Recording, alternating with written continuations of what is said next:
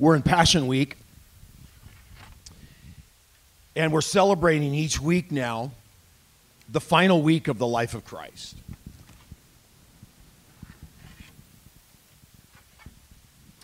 And I want to draw our attention this morning on a passage of Scripture out of Matthew 26, where Jesus gathers his disciples before the crucifixion and has a meal with them. And this is a meal like no other meal. I've entitled it, The Last Supper, A Continuous Feast, because this is the meal that lasts for eternity. Now, we understand that Passion Week, now we're in this new season. It's a very, very important season for believers. And it will go all the way through until we reach the crucifixion. And we celebrate it because it is truly a holy week. Each of the four Gospels spends a lot of time focusing on the details of what happened in the life of Christ in the final week of his life on this earth. The final week was bringing the culmination of all that he wanted to teach us and do into one week. It's called Pascho in Greek, and Pascho means to suffer. That's why it's called the week of suffering. The passion means to suffer. But it also means to wait. It means to wait longingly for something to happen. And so Jesus is now in a posture of waiting for what will come. And it's a change in almost in profession for Jesus as an active worker to now a passive patient. In a book entitled The Stature of Waiting by Vanstone, Dr. Vanstone, he does something very interesting in chapter 3. He talks about this move, this change from a position of being active and moving around and being involved in activities to now being quiet, waiting. And he talks about encountering an illness. And the one that he chooses is a coronary thrombosis. Anybody had a coronary thrombosis? Now, why in the world would he choose that of all illnesses to illustrate his point? Well, I have. And it caused a heart attack. A thrombosis is simply a blood clot in one of your arteries, where it closes up and you enter into a heart attack. Your heart is now needing oxygen that it's not getting, and blood flow. Now, he talks about this coronary thrombosis as just an illustration of moving from where an individual was just ordering and arranging the affairs of their life, and then all of a sudden something happens in their life and it catches them by surprise, and that one moment they now become helpless to a certain degree, needing others to help them and moving from action to passive. And they now become a patient waiting for what will come. There's great suffering in that.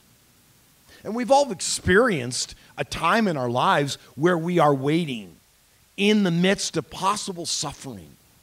And we've gone through that, and yet what we find in all four of the Gospels is that Jesus is describing this Pascho week of Jesus, this passion, this place where Jesus is now waiting for something to happen. And each of the events is helping to show us how he is waiting and why he is waiting for something significant to happen that will change everything.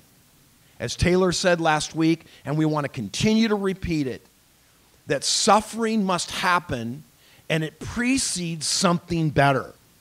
What suffering does is it enables us to experience something better afterwards. And without suffering, that something better wouldn't happen. It's all context. In your life, like Jesus' life, suffering has a place. It serves a purpose in your life because something better is coming. And Jesus is illustrating this through the Passion Week. And that's what we're going to look at. in Matthew 26. Last week, we looked at Matthew 24, where Jesus begins this Passion Week after he comes into Jerusalem on a donkey, on a colt, and they pronounce him Hosanna, King of Israel. So they pronounce him as the King of Israel. They see him for who he is, and they bow down and they put down the palm tree leaves on the ground, and he rides in, and it's a triumphal entry of Jesus. And yet very quickly, everything changes. Like a thrombosis, boom, it hits. And he now goes into a place of suffering, and one by one, people begin to desert him. The Pharisees plot against him. Judas will betray him. He acknowledges the fact in Matthew 26 that every one of his disciples will betray him. The crowd turns on him. The crowd that had acknowledged him as the Messiah will, within hours of his death, turn their backs on him. Almost everybody will desert Jesus. And he's experiencing now this suffering in this context. And in Matthew 24, he begins by saying, it's going to get worse. Even when I'm gone, there's going to be a time as we approach the very, very end. It's going to get worse. It's going to get hard. There will be suffering. You will suffer as I have suffered. But take hope, because I come again. And I bring meaning to your suffering when I come again. That was last week. This week, within the context of a meal, Jesus explains his suffering, why he has to suffer. And here it is, Matthew 26. Let's look at it. And I just have a couple things to say about it. So he gathers disciples. It's about Passover. It's about 2 days away. It's a very, very significant time in the Jewish calendar. Very, very significant. And they gather together, and it says, so they come together and they're reclining the table with Jesus and the disciples in verse 20. And Jesus acknowledges the fact that one of them will betray him. In the context of this Passover meal that he has asked his disciples to set up for him, they've come together, and Jesus says, one of you will betray me. Being deeply grieved, they each one began to say, well, surely it's not I, Lord. And he answers and says, whoever dips his hand with me in this bowl is the one who will betray me, and the Son of Man is to go, just as is written, but woe to the man whom the Son of Man is betrayed. Judas, who was betraying him, said, surely, Lord, it's not I, Rabbi. And Jesus says, you've said it yourself. And while they were eating, so they began this meal together, Jesus took some bread. And after a blessing, he broke it and gave it to his disciples and said, take and eat. This is my body. And when he had taken the cup of given thanks, he gave it to them and says, drink, all of you, for this is my blood of the covenant, which is poured out for many for forgiveness of sins. But I say to you, I will not drink of this fruit of the vine from now until the day when I drink with you in newness in my Father's kingdom. So Jesus has this meal. And in the context of the meal, which is a very traditional meal of Passover, which includes this unleavened bread, 4 cups of wine, a main dish, which is the lamb. That's not good.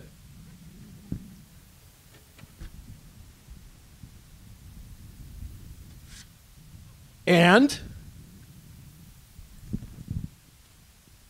you'd think I'd be ready for this. Happens every time. It's so hilarious. So in the context of this meal, so you have the unleavened bread, you have some herbs and other things, a hard-boiled egg, and it's a beautiful meal, and it all represents something. And then you have the wine, and then you also have the lamb, the unblemished lamb. And each of them represents something within the context of Israel that is very, very significant. And Jesus uses this event to teach us about his Pascha, his suffering, and why he is to suffer. And so I want to look at what is the Passover, what does it mean, and what's our response to it. And first of all, it's very simple. The Passover goes all the way back to Exodus chapter 12. And in Exodus chapter 12, you know the story that the Hebrew people had been in bondage, in slavery, in Egypt for 400 years, and they finally cry out to God, and God hears them. And he decides, it is now that I will deliver you. And he tells them he will deliver them. And in Exodus chapter 12, the time has come. And he tells them to prepare a meal, a Passover meal, before the Exodus, before that they are actually removed from this position of bondage, of slavery, of being controlled. And they set this meal, and the meal includes not only bread and wine, but a lamb that they slay, and then what they are told to do, it says in Exodus 12, is to take the blood of the lamb and put it over their doorposts. And they eat the lamb and share the lamb with their neighbors. And this will be a sign as the angel of death passes by to take the firstborn of all Egyptians because of judgment, because of the rebelliousness of their hearts towards God. Those that have the blood over their doorposts, the angel of death will pass by. And after this event, and after the firstborn are all slain in Egypt, and they're in the midst of suffering and wailing, you are to leave and go and move out and head out of slavery. But the meal represents the moment in which the people have been set free. And that's what Passover is about. And Jesus uses this meal to describe what is happening in the life of the disciples during the Passion Week. He takes the bread, he says, and I want you to take and I want you to eat the bread. And the bread represents the bread of affliction. But what's interesting about this is it's now my affliction. Jesus will say, this is now my body.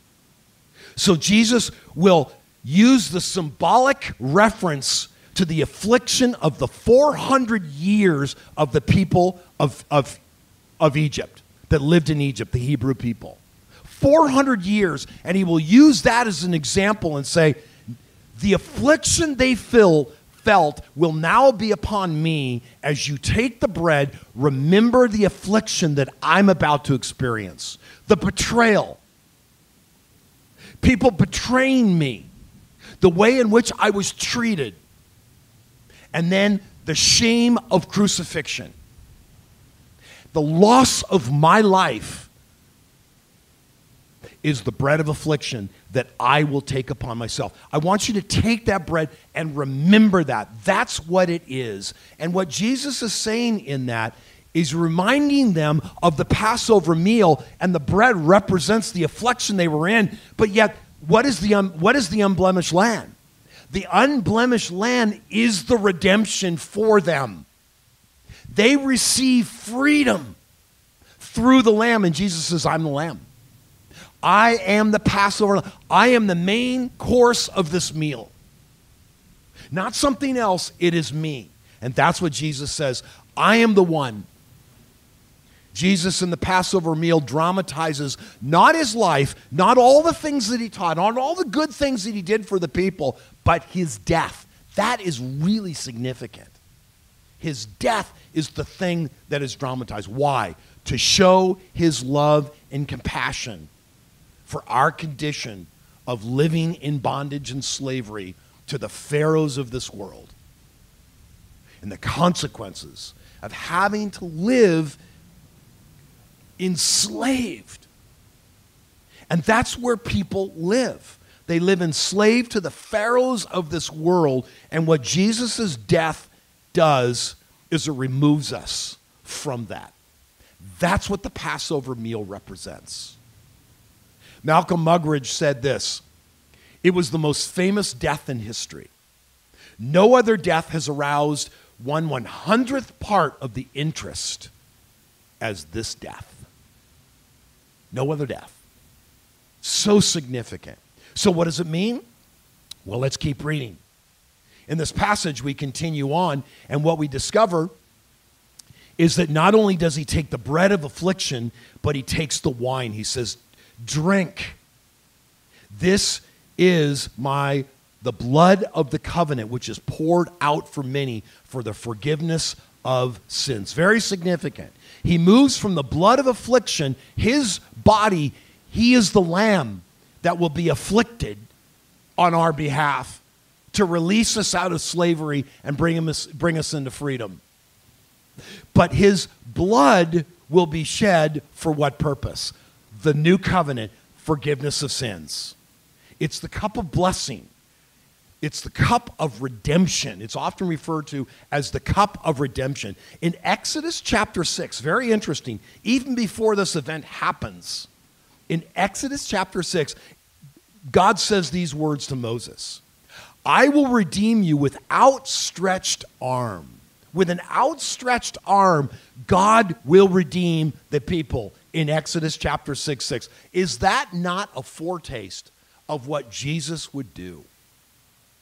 I mean, it aligns so beautifully, the Old Testament and the typology and the symbolism of all that was going on in Israel. Jesus will refer to that in himself. I will redeem you. I will take care of you. I will take you as my people, no longer as Pharaoh's people. See the significance of that? You are no longer Pharaoh's people. You are no longer controlled by the voice of Pharaoh. In this meal, what we do is as we take it and we drink this blood, we recognize that what Jesus is doing, very, very significant. It's the significance of the cup of redemption. I will be your God, not Pharaoh. I will take you and bring you out from under the burdens of the Egyptians, it says, to a land that I swear to give to you for your possession. Look what Jesus is doing. He's bringing us into a land of freedom, out of the bondage of the Egyptians. Do you see that? That's what redemption does. That's what the cup represents. So when we drink the cup, it's the cup of the new covenant. The old covenant was based upon if God's people would be obedient to God, he would be willing to pour out his blessings on their life. But in the new covenant, all of our sins, past, present, and future, are forgiven. We are now freed from the enslavement of it forever. In one act. That's why Jesus had to suffer. In one act, everything is taken care of. Pharaoh is quenched, gone. He is silenced forever, in a sense, in your life. Sin no longer controls. It no longer binds you up. It's a beautiful picture. It's a meal that lasts for eternity. And Jesus reminds us that he's taking us into a new land, a land of freedom. Galatians chapter 5, it was for freedom that Christ set us free. So drink this cup. It's the cup of sacrificial self-substitution. And what that means literally is that like when Jesus said in Matthew 23, in the midst of judgment, God was bringing judgment. Because of rebellion. Yet Jesus said, but I wish to be like a hen that would guard you as little chicks and put you under me and protect you from what is about to happen. That's what Jesus wants to do. What he's offering us is full protection. Yellowstone had a serious fire many, many, many years ago. And after this incredible fire that just literally went right through Yellowstone. One of the, they were actually going back and looking for life and looking for damage and all that, and someone actually came across a mother bird that had literally been charred to death, standing kind of where it was. And with a stick, this person pushed it over.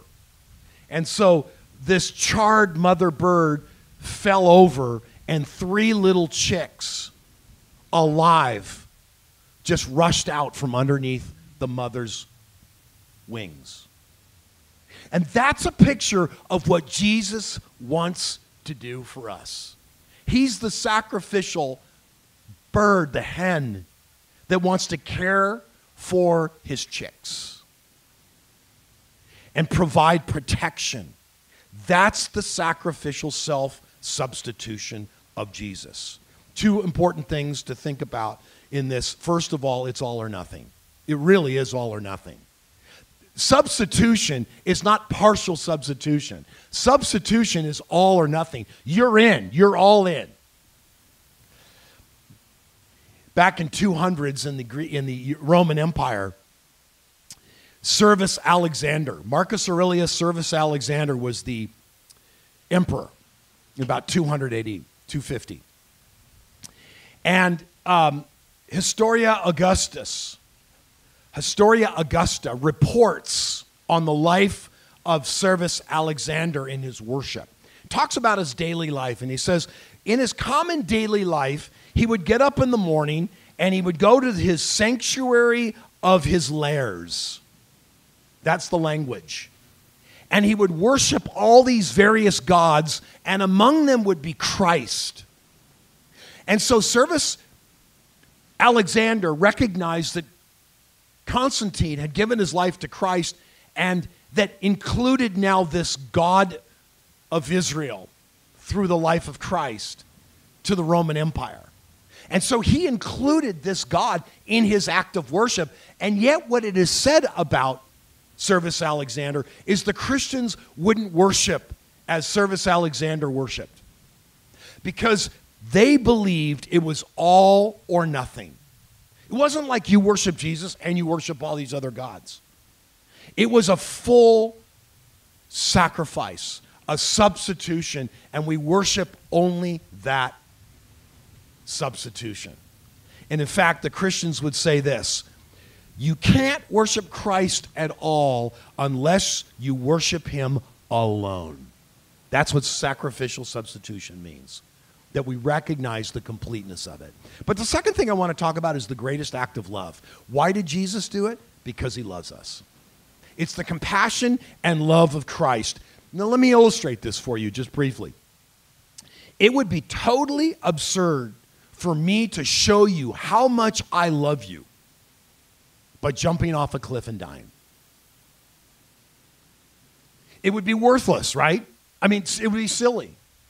But if I were to lose my life in the process of saving you from falling off a cliff, what would that look like? John 15 tells us, in verse 13, greater love has no one than to lay down his life for a friend. It's the picture of true love. And here's the point. Here is the point. You die with a purpose. And Jesus died with a purpose. It was you. He had you in mind as he went to the cross. That's how we recognize the value and importance of a sacrificial substitution. Now, let me get to my last point. Why is this so important, and what do we do with this? Well,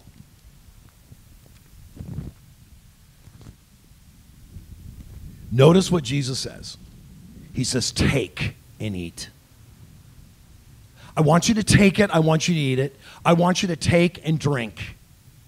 I want you to take it into yourself. And there's been all sorts of discussions. There's actually 4 different views in terms of when we go to the table, what the bread and the juice represent.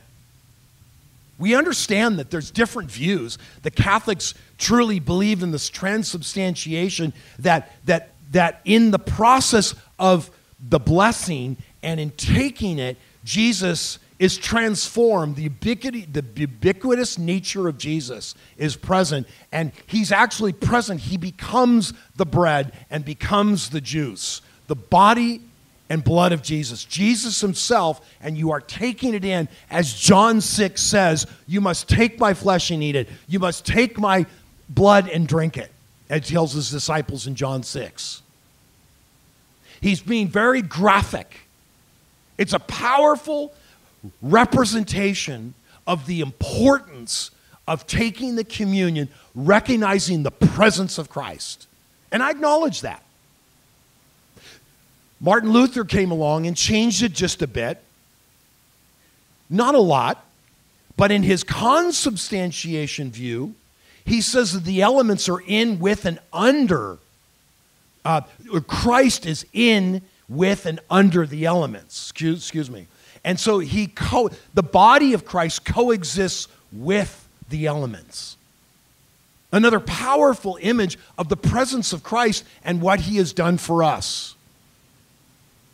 Zwingli came along, a contemporary of Luther, and said, no, it's just symbolic. It symbolizes the bread, the body, and the blood of Christ. John Calvin would say that's not good enough, and he went a little further and said it brings the full presence of Christ in a spiritual way into the life of the believer. And so there's lots of different views, and I acknowledge that. And I acknowledge that many of us here, when we take the communion and remember this moment, we are thinking something different about what is actually happening in the elements. And that's okay. That's not the point of this message. The point is what Jesus says is take it for yourself. Appropriate it. And when you do that, here's what happens. The benefits of this become yours. And that's the point. That is the point. The Passover meal represents our freedom from bondage, not just forgiveness of sin. Many of us as believers live forgiven but not free.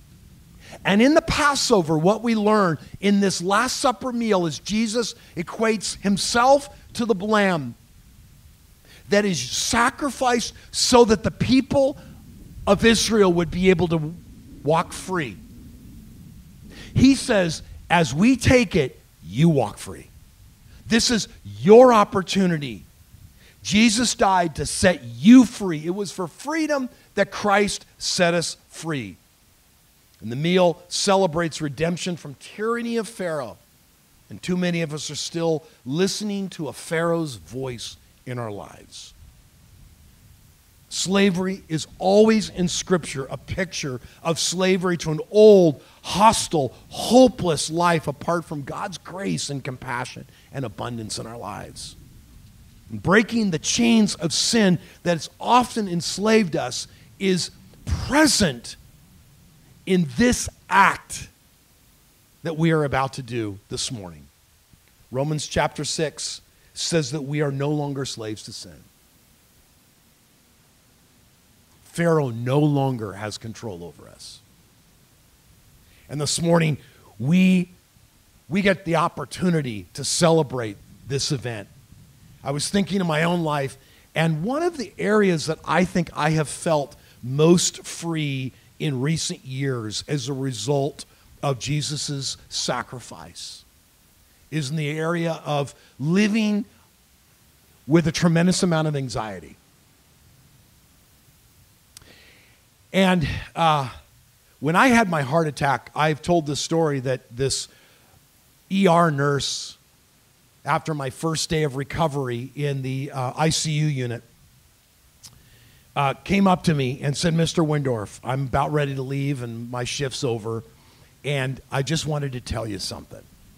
I hadn't seen her. She'd been working in the background, and this was my first day, you know, with my new life.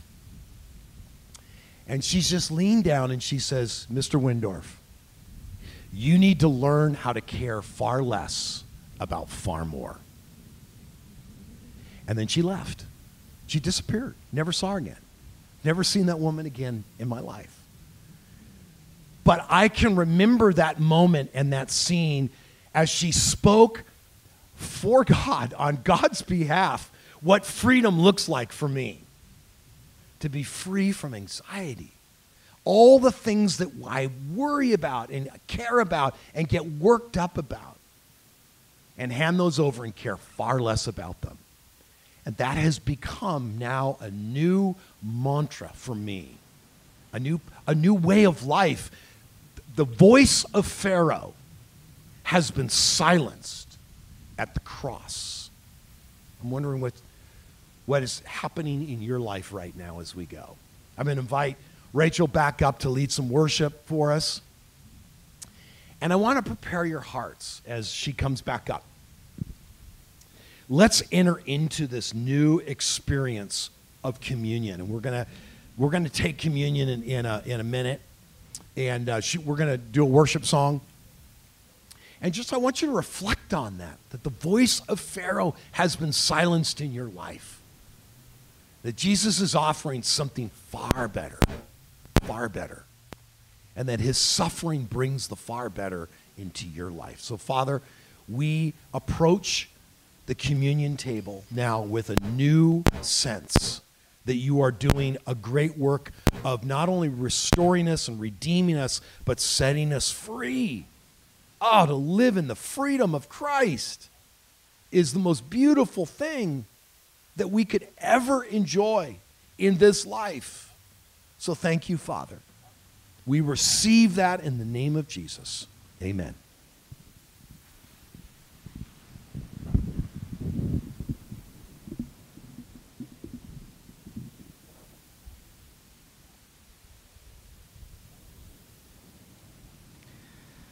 Why don't you stand as we end our time in worship?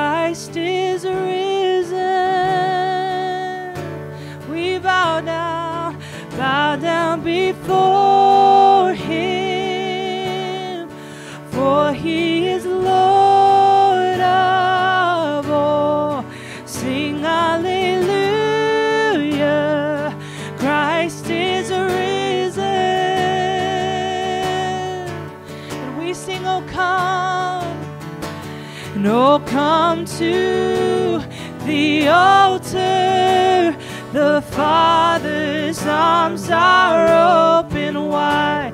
Forgiveness was bought with the precious blood of Jesus Christ.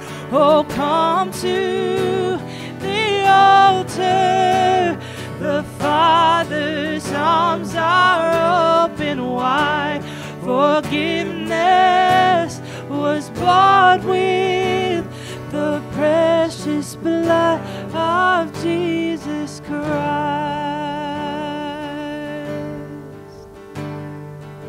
Thank you for your blood, God.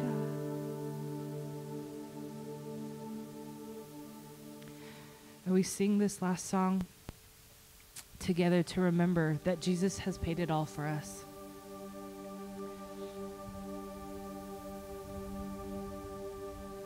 He was the one who sacrificed it for us.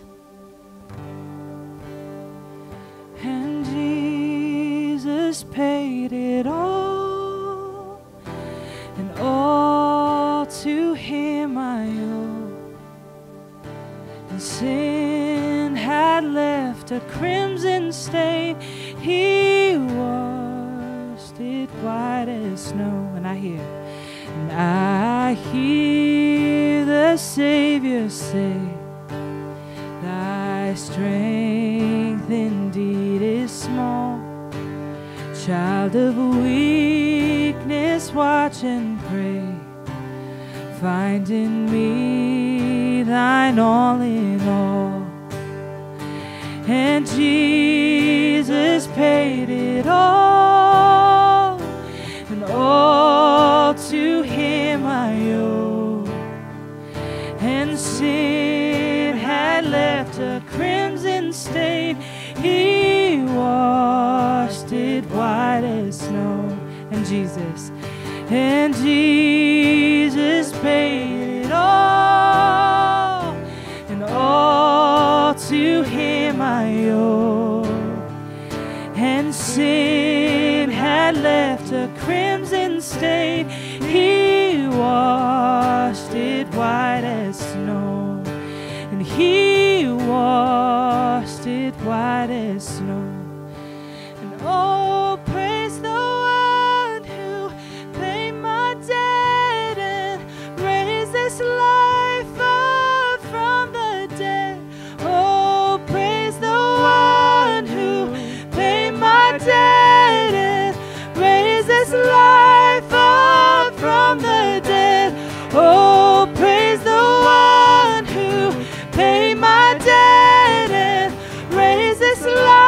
up from the dead. Oh, praise the one who paid my debt and raised this life up from the dead. Oh, praise the one who paid my debt and raised this life up from the dead. And Jesus paid it all, and all to him I owe. And sin had left a crimson stain. He washed it white as snow. And he washed it white as snow.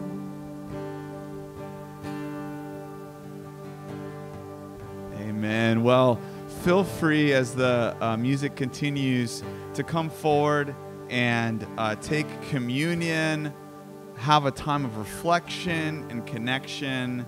And we are so grateful to have shared this Sunday morning with you and Chloe's dedication, and to reflect on this Passover meal that Jesus re-signifies and says, here is its fulfillment in me. So may God bless you. Enjoy some time with the Lord.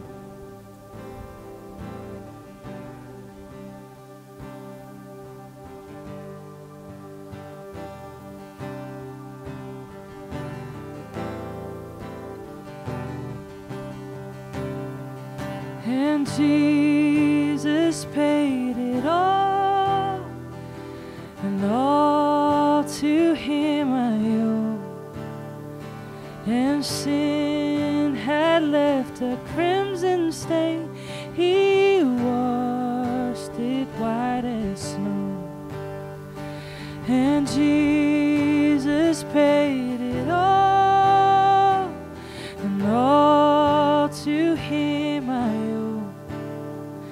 and sin had left a crimson stain. He washed it white as snow, and He washed it white as snow. He washed it white as snow. And oh, praise the one who paid my debt and raised this life up from the dead. Oh, praise the one who paid my debt and raised this life up from the dead. Oh, praise the one who paid my debt and raised this life up from the dead. Oh, praise the one who paid my debt and raised this life up from the dead. And Jesus paid it all, and all to Him I owe. And sin had left a crimson stain. He washed it white as snow, and He washed it white.